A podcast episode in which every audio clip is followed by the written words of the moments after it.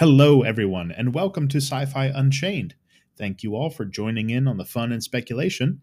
And if you like the show, please join our social media and support us on Patreon at Sci Fi Unchained Stories to help the channel grow. And thank you all for your avid listenership.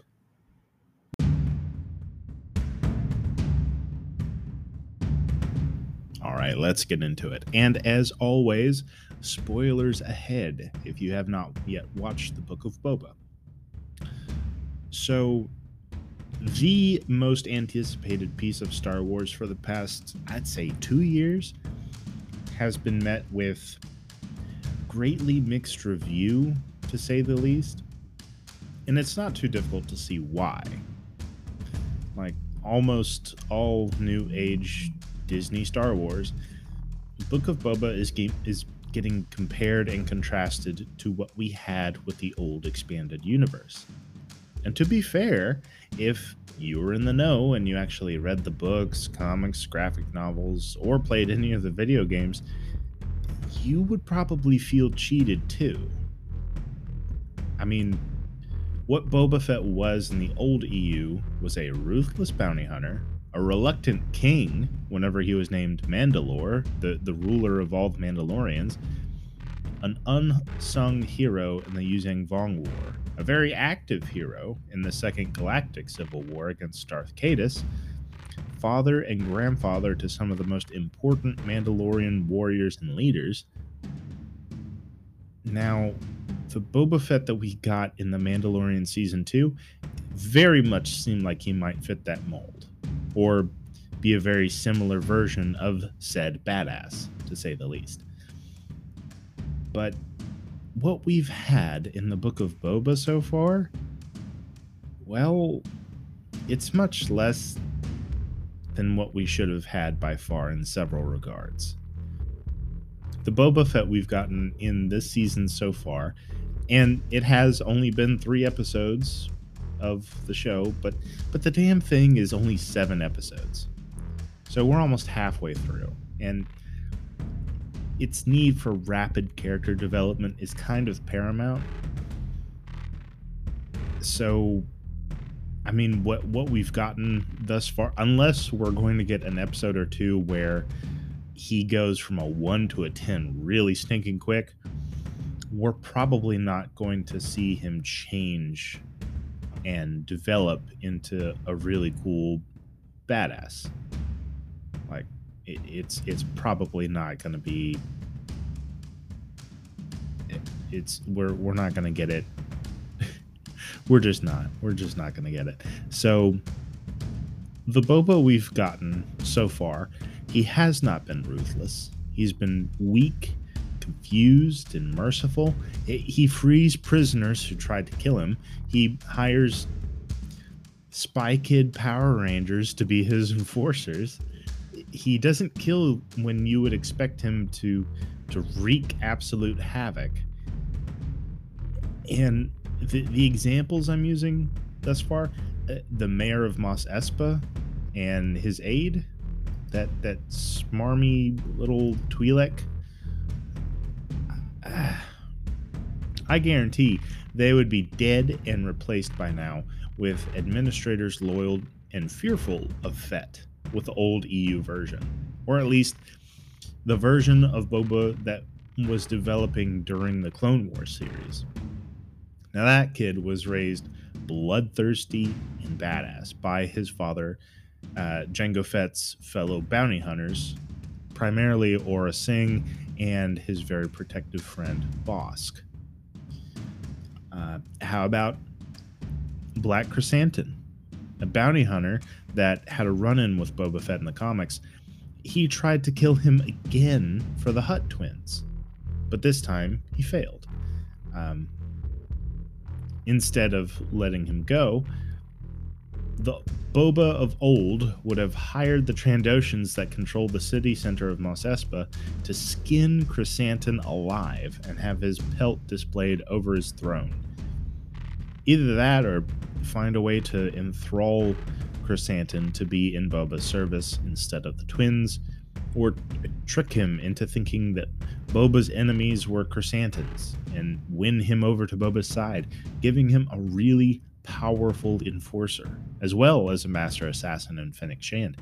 Now, this would make Boba a real threat to be taken seriously, not just in Mos Espa, but for all of Tatooine. And I know people will say, well, just let the rest of the season play out. You never know what will happen or who Boba will get to come to his aid or be part of his new crime family, and all of that is true.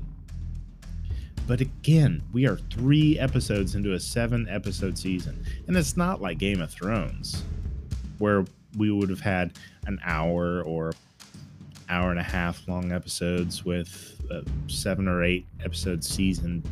These episodes are 30 to 45 minutes barely. So assumptions and predictions can be made pretty easily because we're only given such a short amount of content. It, it feels very much like they're doling out graphic novels amount of content and stretching it as much as they can over seven 30 minute episodes where it's a good amount of content all at once but pieced out, it's very little if broken apart. And I, I'd say another example of of this version of Boba Fett eh, being wholly unimpressive is that he isn't strategical or methodical at all in his new role. The old Boba, the the EU, the expanded universe Boba Fett, understood the necessities of alliances, subjugation, and the subtleties of running an organization, as he had done so and been a part of several throughout the old EU. He also understood how to root out and crush any opposition or or people who were being disrespectful towards him. Now, this Boba version that we're getting, to me, is very reminiscent of a level one starting out character in World of Warcraft that has to get their bearings and learn everything from scratch. Where, given his life and upbringing uh, since childhood in the Clone Wars, he should be a good level 80 hunter by now. So, overall, I think Filoni and Favreau's approach to rebuild Boba Fett and have him sort of start over as a character that needs tons of development is a terrible decision. I, you already had something extremely badass. Just just capitalize on it and rake in all the praise and admiration. Now, I don't think everything they're going to do is going to be loved or even liked by fans, eh, whether those be diehard or just passive fans of Star Wars. But again, the the Russo brothers and Joss Whedon over at Marvel, along with a few others, I, I think they collab and get the job done right. You know, a solid eight out of ten times. They're, they're batting a pretty stinking good average. And the they have a way bigger team of writers and directors they have to work with, whereas Filoni and Favreau only have what a handful by comparison. Uh, the likes of Deborah Chow and Robert Rodriguez, who I have the utmost admiration for in their own works. Though I do have to say that Rodriguez's direction of this third episode was pretty obvious, as he had this very strangely colorful motorcycle gang in there with these 50s retro looking hover bikes and costumes. And they were introduced to us by this character at the beginning of the episode that made them sound really cool and terrifying, which they weren't at all. I, was expecting some cyberpunk cyborg looking guys with deadly and menacing looking attachments and augmentations. Nope. We got Spy Kid villains. Even their outfits may as well have been straight out of Spy Kids. I mean, they just really don't look like they belong in Star Wars at all. I, I was expecting some some six foot six meathead looking uh, actual bikers, you know, with like swords for hands, or or uh, you know they have a attachment that pops out of their shoulder and will shoot you, or has a flamethrower or something, uh, something that it, may, maybe there's a, a cage implant in their stomach that releases snakes. Something cool. I mean, j- anything. Give me anything. But I, I don't. I don't know how you can justify Spy Kids Power Rangers being characters in Star Wars. I, I just don't. Overall, I think the remainder of Book of Boba will be serviceable and just transitionary to the next show up to bat. And it'll tie into The Mandalorian, Ahsoka, or something else that gets slated somewhere down the line, which is sad because that means that the Book of Boba is primarily a transitory story and I think we deserve something that we can watch that is all its own, completely self sufficient, and we don't need to watch or read anything else to appreciate it. Now, with the old expanded universe, you we, we didn't have this problem. We didn't have a problem of, oh, well, to understand this, you need to read this, or uh, to to really get into this game, you needed to go and do this.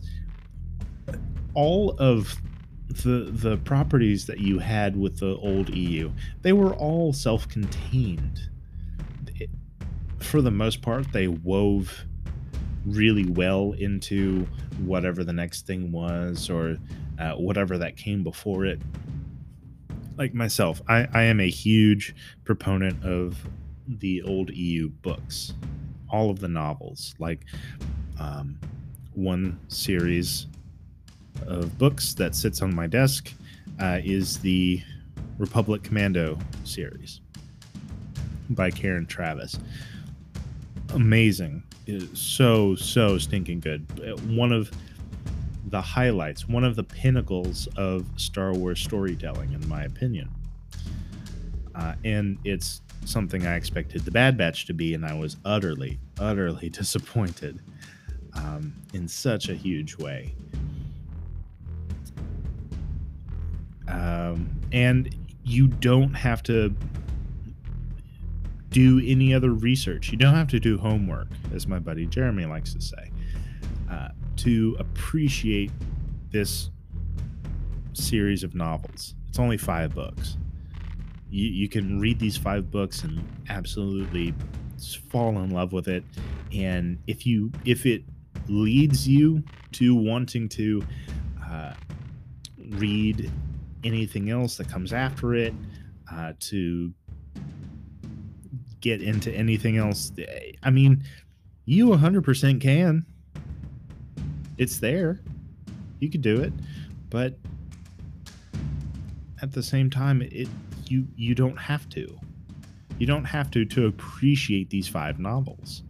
You don't have to go two dozen books before. You don't have to watch anything. You don't have to play a game. I mean, it, everything else is is augmentation. Everything else is just icing on the cake. But with Disney Star Wars, with Book of Boba, Soka, Mandalorian, you have to watch this to watch that, and you have to understand what's going on over here before you understand what's going on over here. I mean, just from Ahsoka's episode in The Mandalorian, where she name drops Grand Admiral Thrawn, well, now you have to know where who Grand Admiral Thrawn is. So you can do one of two things. You can either watch the Rebels series, which was just so awful. It, it was just a way watered down, smoothed out version of what we got from the Clone Wars series, which was amazing. Um, or you can read the Thrawn trilogy.